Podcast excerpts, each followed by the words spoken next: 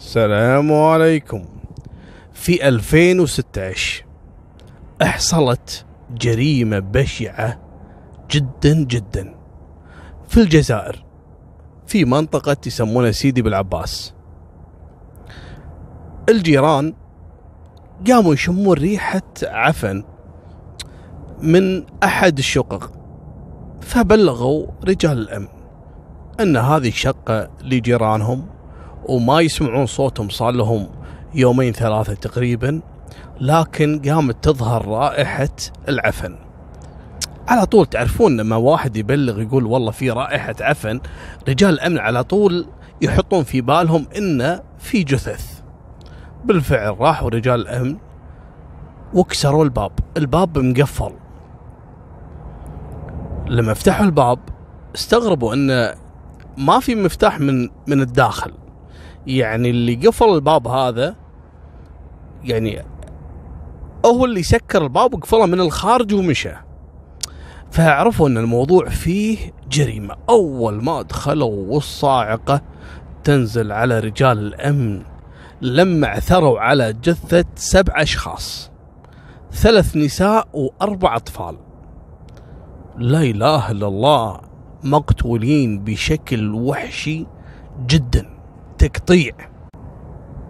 وقاموا رجال الأمن بدورهم المعهود وحضور رجال الأدلة الجنائية ورفعوا البصمات وشالوا الجثث ودوها الطب الشرعي وحاولوا أن يكشفون عن أي أثر يثبت يعني هوية القاتل لكن بدون أي فايدة.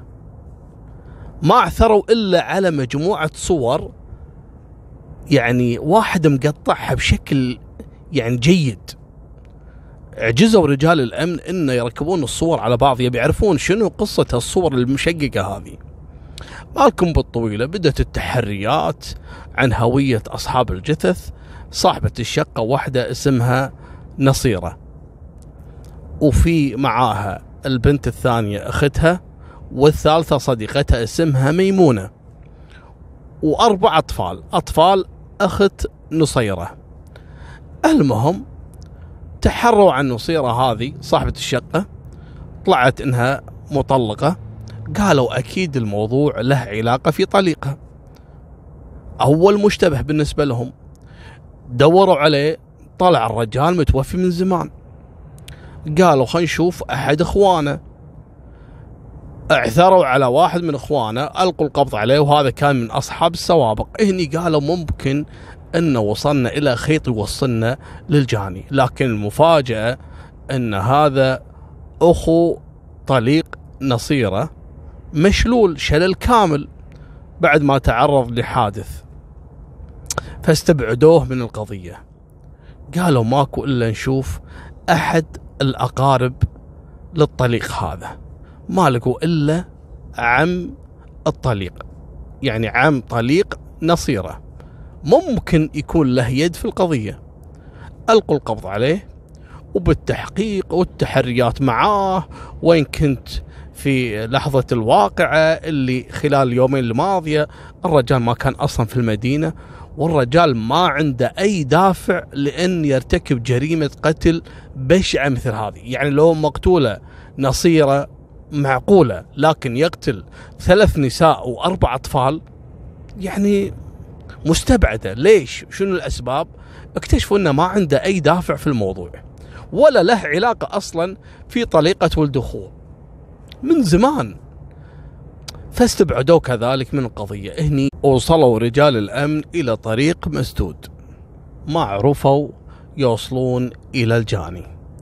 بعد ما يئسوا طلب منهم مدير الشرطة إنهم يحاولون مرة ثانية بالصور لدرجة يقول لك الصور هذه يعني كأنها صارت لعبة تعرفون لعبة لتركيب الصور؟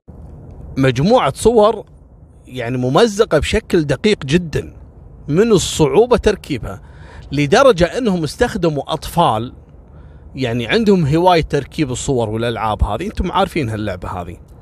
بالفعل قدروا بعد مرور أكثر من أسبوع أنهم يركبون صورة واحدة فقط. الصورة هذه تم طباعتها من جديد وتعديل عليها وكبروا الصورة وبدوا عاد يشوفون من موجود داخل الصورة اكتشفوا اللي موجود داخل الصورة اللي هم الأطفال الأربعة والنساء الثلاثة المتوفين نصيرة وأختها وكذلك صديقتهم ميمونة لكن كانت في وحدة رابعة في هالصورة هذه ما كانت من ضمن الضحايا. قالوا خلونا نعثر على البنت الرابعة في هالصورة بما إنها مو من ضمن المتوفين ونشوف شنو علاقتها في القصة. بالفعل حاولوا يستدلون ما عندهم أي بيانات عن صاحبة هالصورة هذه اللي موجودة. لكن بالمصادفة من كثر ما انشروا الصورة تعرف أحد رجال الأمن على البنت قال هذه البنت أنا أعرفها. أنا لما كنت أداوم في أحد المراكز الشرطة سابقا هذه آه تم ضبطها في قضية آه لكن ماني متذكرها كأنها قضية آداب أو شيء من هذا. فخلوني أبحث في ملف القضايا. قالوا لو ما في مشكلة روح. قعد يبحث الرجل في جميع القضايا لعل وعسى إنه يتذكر منو هالبنت. وبالفعل قدر إنه يوصل إلى هوية هذه البنت في أحد القضايا وبياناتها موجودة اتصل على القائد وقال له أنا عرفت منو هذه البنت وعندي بياناتها. قال استدعيها لي وجيبها للتحقيق. بالفعل راح على طول وضبط هالبنت وحالها للتحقيق. اسألوا البنت شنو علاقتك في نصيرة وميمونة وأختها وأطفالها الأربعة اللي ساكنين في أبو العباس؟ سيدي أبو العباس. قالت لا ابدا أنا ما لي علاقة فيهم لكن هذول صديقاتي من زمان وأنا في مرة من المرات في الشهر الفلاني زرتهم زيارة عادية وكانت في نفس الحفلة يعني. والبيت هذا كان يدخلون رجال ونساء. يعني مثل ما تفهمونها. قالوا له زين طيب وشنو قصة هالصورة هذه؟ قالت لا صورة عادية بس أنا كنت آه، في ذاك اليوم قاعدة وياهم وكانوا يصورون وأنا طلعت في الصورة صح. اسألوها قالوا لها أنت عارفة أنهم ماتوا؟ قالت إي نعم أنا سمعت بالموضوع أن في أحد قاتلهم بس ما أعرف أي تفاصيل ثانية. حاولوا أن ياخذون منها أي معلومات البنت كانت فعلا صادقة معاهم لكنها أثناء الحديث واستطرادها في الكلام أعطتهم معلومة كانت جوهرية جدا وهذا يعني شيء مهم جدا إن رجل أمن ما يتغاضى عن أي معلومة ممكن إنها توصله للجاني. لما قالت لهم إن كان في واحد يعني هذا زوج نصيرة. قالوا لها لا أنت مضيعة لأن زوج نصيرة متوفي من زمان هو طليقها. قالت لا لا أنا أقصد زوجها اللي تزوجته آخر أيامها يعني آه زواج عرفي. هذا كان صديقها وزوجها زواج عرفي وكانوا مخططين إنهم يتزوجون رسمي. قالوا لها ممتاز. منو هالشخص؟ قالت أنا ما أعرفه بس أعرف إن اسمه محمد وإنه ساكن في منطقة ينقال له أخمرت في ولاية ديارت. قالوا بس.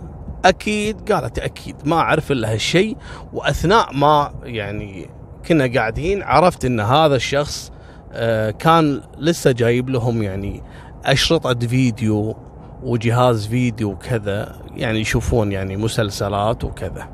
بس هذا اللي أعرفه عنه. ابدا ما أعرف أي شيء ثاني عنه. قال له تمام. قالوا خلونا نبحث عن محمد اللي ساكن في تخمرت. لكن منو هذا محمد؟ ما يعرفون بياناته وين ساكن بالضبط؟ ما هم عارفين. قالوا خلونا نبحث. وهذا البحث اللي فعلا يطلق عليه إبرة في كوم قش يعني صعوبة جدا إنك تطلع واحد اسمه محمد. تخمرت يعني فيها كم ألف اسمهم محمد. مالكم بالطويلة هني سوى عملية تصفية وهني استثنوا اللي أعمارهم أقل من 25 واللي أكثر من 50 سنة.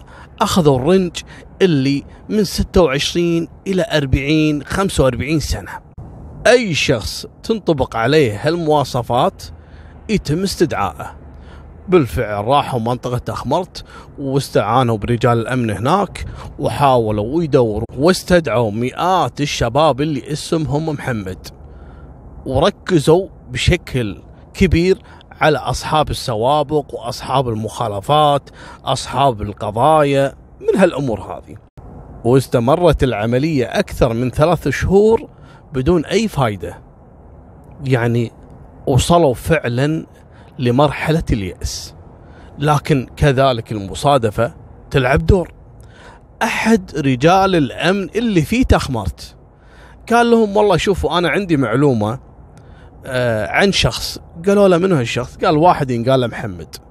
وهذا محمد آه كان دائما يسهر في منطقة سيدي أبو العباس. قالوا له وأنت إيش عرفك إنه كان يسهر في سيدي أبو العباس؟ قال لأن هذا ولد خالتي. قالوا له حلو. شنو قصته؟ قال لا بس إنسان محترم وما عنده قضايا وما عنده كذا وأنتم تدورون على واحد يعني صاحب سوابق. ما أستبعد جدا إنه يكون له علاقة في الموضوع. لكن أنا اللي شككني إنه كان فعلا دائما يروح يسهر في سيدي أبو العباس ما أدري شنو قصته لأن هذا كان عنده مشاكل مع والده وأنا تدخلت في الموضوع مرة. قالوا له حبيبي استدعي لنا. قال المشكلة إني ما أعرف وين يسكن بعد ما طرده أبوه. قالوا له عطنا عنوان بيت أبوه. بالفعل راحوا رجال الأمن إلى بيت أبوه. قالوا له وين ولدك؟ قال ما أدري أنا طارده صار لي أشهر. آه قالوا خلاص عطنا صورة. خذوا من صور الولد دوروا البيت فتشوا ولقوا بالمصادفة جهاز الفيديو والأشرطة اللي تكلمت فيه البنت اللي تم استدعائها في التحقيق. لما استدعوها مرة ثانية قالوا لها الجهاز كان هذا شكله يعني قالت اي نعم نفس الجهاز هذا وهذا بالفعل نفس الأشرطة كانت مسرحيات وأفلام ومن الكلام هذا. قالوا ممكن إنه وصلنا يعني إلى هوية الشخص اللي تتكلم عنه. رغم إن هالموضوع هذا ممكن إنه يوصلهم إلى طريق مسدود ثاني لأنه مو بالشرط إنه يكون محمد هو القاتل لكن ما عندهم أي دليل ثاني. بالفعل بعد عدة تحريات اكتشفوا إن محمد مأجر له شقة في تاخمرت وتم إلقاء القبض عليه بعد مداهمة من قبل رجال الأمن والمصادفة اللي أسعدت رجال الأمن أن لقوا في داخل الشقة على حذاء ملطخ بالدماء وكذلك اعثروا على أداة الجريمة اللي هي الساطور المستخدم في عملية قتل أفراد الأسرة الأربع أطفال والثلاث نساء. وهني ما خلصت القصة. أنا عارف عبالكم النهاية. لا لا لا لا. القصة للحين ما بدت. أمسكوا محمد. لا أبو طلال لا تقول طلع مو هو. أنا أقول لكم يا محمد شنو قصتك أنت متزوج؟ قال إي نعم متزوج وعند عيال. أنت اللي قتلت؟ قال لا. مستحيل أنا أقتل نصيرة ولا أختها ولا صديقتها وعيالهم. أصلا عيالهم أنا أحبهم خصوصا الولد الكبير. قال له محمد هذا اعتبره مثل ولدي. قالوا له يا حبيبي شلون يعني شلون تحب زين وين عائلتك انت؟ قال والله أنا طلقت ليش طلقت؟ قال والله صار خلاف بيني وبين زوجتي زين شنو علاقتك مع نصيرة؟ زوجتي بالعرفي تدري إنها ماتت؟ قال اي سمعت وليش ما تحركت ما سألت ما بلغت؟ قال لا أنا حبيت أبتعد لأن والدي عمل لي مشاكل قال زين okay حبيبي زين والسكين اللي هو الساطور اللي عثرنا عليه. قال لا مو لي أنا. قالوا الرجال هذا شكله يلف ويدور. راحوا استدعوا أبوه. قال نعم هذا كان متعرف على وحده في سيدي أبو العباس وبسبب علاقته في هالمرة هذه والمرة هذه ما هي مضبوطة آه، أجبرته أنه يطلق زوجته ويطرد عياله من البيت ونصيرة هذه كانت تستغله. لذلك أنا طردته من البيت ومن يومها ما شفته. راحوا واجهوه في الكلام. قالوا له أنت أصلا طلقت وطردت عيالك علشان نصيرة اللي ماتت. قول لنا شنو قصتك مع نصيرة؟ ليش قتلت العائلة بالكامل؟ هني انهار الرجال. قال يبا أنا بعترف لكم القصة بالكامل. اللي ما حد توقع إنها راح تكون بهذه الصورة. شنو يا محمد؟ قال أنا يوم من الأيام كالعادة أطلع من شغلي وأنا رجال يعني متعلم ومن عائلة محترمة وعندي زوجة وعيال وكانت حياتي مستقرة بشكل كبير. لكن حياتي اللي كنت أعتقد إن ما في أسعد منها انقلبت إلى تعاسة وكآبة في لحظة بعد ما حضرت أحد الأعراس في سيدي أبو العباس. كنت مدعو إلى الحفل وخلال الفرح والعرس يعني كانت موجودة نصيرة. نصيرة مطربة تغني في الأعراس. فخلال الحفل وكذا بديت أتودد لها ومن الكلام هذا وصارت بيننا علاقة. بنفس اليوم أخذتني نصيرة معاها إلى شقتها في سيدي أبو العباس وهناك توطدت العلاقه بيني وبينها وبعد عدة أيام اتفقنا على الزواج العرفي وفعلا تزوجت وتعلقت فيها بشكل كبير جدا لدرجة إني بعت بيتي وبعت الأرض وبعت شغلي اللي هو الحلال كنت كان عنده نفس الغنم وكذي نفس القصابين يعني باعه وكل هالفلوس صرفتها على نصيره وأختها وكذلك صديقتهم ميمونة وعيالهم. خلاص أنا اعتبرت إن نصيرة هذه هي حلمي وهي مستقبلي وحياتي معاها. ولما طلبت من نصيرة إن نتزوج بشكل رسمي قالت أول شيء اطلق زوجتك. بالفعل قمت وطلقت زوجتي وطردتها من البيت وبعت البيت. لما رجعت حق نصيرة وقلت لها قالت انتظر خل موضوع الزواج بعدين. يقول أنا استمريت علاقتي معاها وسعيد وأحبها وأحب عيالها. وهذه حقيقة بعض الرجال اللي يعتني بعيال الناس ويتم ويشرد عياله. مالكم بالطويلة. شنو قصة الجريمة يا محمد؟ اخلص علينا. قال استمريت. إني أصرف وشريت لها ذهب وشريت لها شقة وصرفت عليها دم قلبي. إلى أن وصلت مرحلة إني ما عندي ولا دينار. قمت عاد أروح حق أبوي أستلف منه وأبوي عصب علي وطردني من البيت قال لي أنت دمرت حياتك دمرت شغلك بعت بيتك وبعت الأرض والحين جاي تسلف مني. صارت مشادة كلامية بيني وبين أبوي طردني من البيت ورجعت مرة ثانية عند نصيرة. قالت لي إحنا نبي فلوس ضروري. قلت لها ليش؟ قالت نبي نسوي حفلة نبي شوية مخدرات ومشروبات فاضطريت إني أستلف من أحد أصدقائي ورجعت مرة ثانية اشتريت المخدرات واشتريت كذلك الخمور. ورجعت لها وفعلا سوت حفلة كانت موجودة نصيرة وصديقتها ميمونة وكذلك أختها وأطفالهم الاربعة لكن بعد ما يعني سهرنا وأنا تعاطيت المخدرات وشربت الخمر. قالوا كلهم انه خلاص نبي نروح ننام. فقالت لي نصيرة خلاص آه، قوم اطلع برا.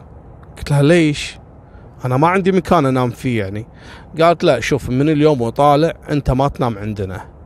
وبعدين أنت آه، خلاص يعني ما قمت تصرف وكذا مثل أول. وأنا يعني ما رضيت بعلاقتي معاك. إلا أن عندك فلوس. الحين كل يوم والثاني كل ما طلبتك تقول لي أنا ما عندي وتروح تحاول تسلف وكذا. فعلاقتنا خلاص ما راح تستمر. أنا أبي الشخص اللي يعني يصرف علي مو اني أنا أصرف عليه. يقول أنا في حالة سكر وتعاطي لكن بديت أفكر بالحياة اللي أنا وصلت لها بحياتي اللي أنا دمرتها. بعيالي بأسرتي بزوجتي بأبوي ببيتي وأرضي اللي بعتها بشغلي اللي نهيته. والحين لما فلست تخلت عني نصيرة. قعدت أبكي وكذا وأنا في حالة سكر وهي تحاول تطردني. قالت لي خلاص آه إذا ما تبي تطلع برا روح نام بالمطبخ. فيقول أنا رضيت لأن أنا ما عندي مكان ثاني إني أنام فيه. ففعلا دخلت المطبخ وهم راحوا ينامون. لأن كانوا ينامون كذلك في الصالة وفي الغرف لأن البيت ما كان يكفيهم. فأنا قعدت في المطبخ. زين وش سويت يا محمد؟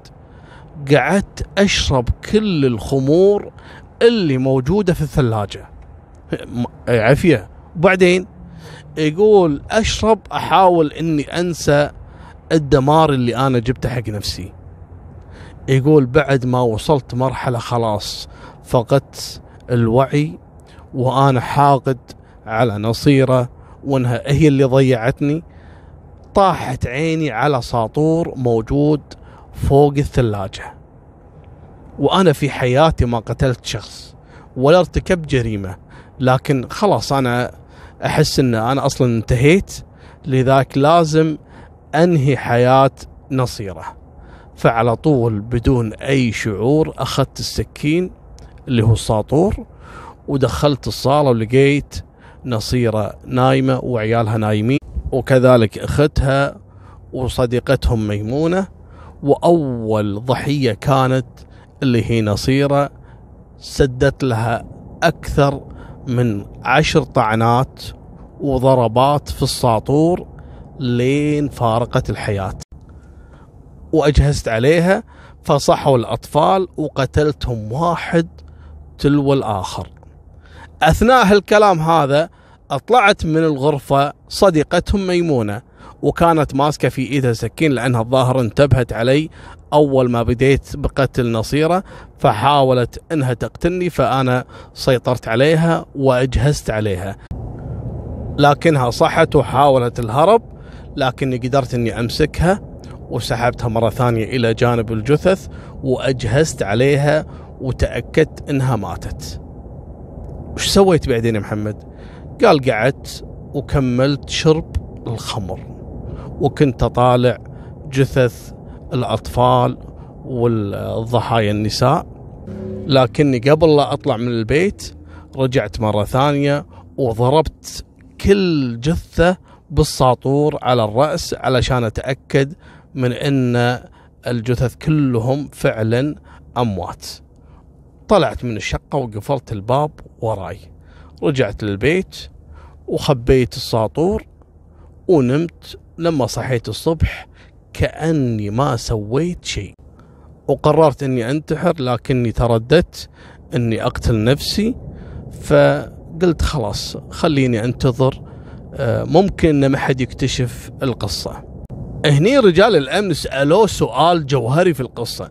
قالوا له ليش شققت الصور؟ إحنا عثرنا على فتات للصور موجودة في مكان الجريمة. قال إي نعم أنا شققت الصور لأن في بعض الصور أنا كنت أظهر فيها. فأنا خفت إن أحد يتعرف علي فشققتها بشكل يعني دقيق جدا يعني علشان آه، ما حد يتعرف على شخصيتي. وبالفعل رجال الأمن ما قدروا يركبون باقي الصور إلا صورة واحدة اللي آه، ذكرتها لكم. وبعد ما اخذوا أقوال محمد قالوا له إحنا نبي نتأكد من صحة أقوالك. دام أنت اعترفت. نبي نعرف وين مفتاح الشقة. أنت لما طلعت قفلت باب الشقة صح؟ وين المفاتيح؟ قالوا المفاتيح. أنا رميتهم في المكان الفلاني. بالفعل لما راحوا رجال الأمن لقوا المفاتيح حاطهم في قماش والقماش عليه آثار الدم. اللي يعود للضحايا وتم التحريز على المفاتيح وإحالة محمد للمحاكمة وتم الحكم عليه بالإعدام.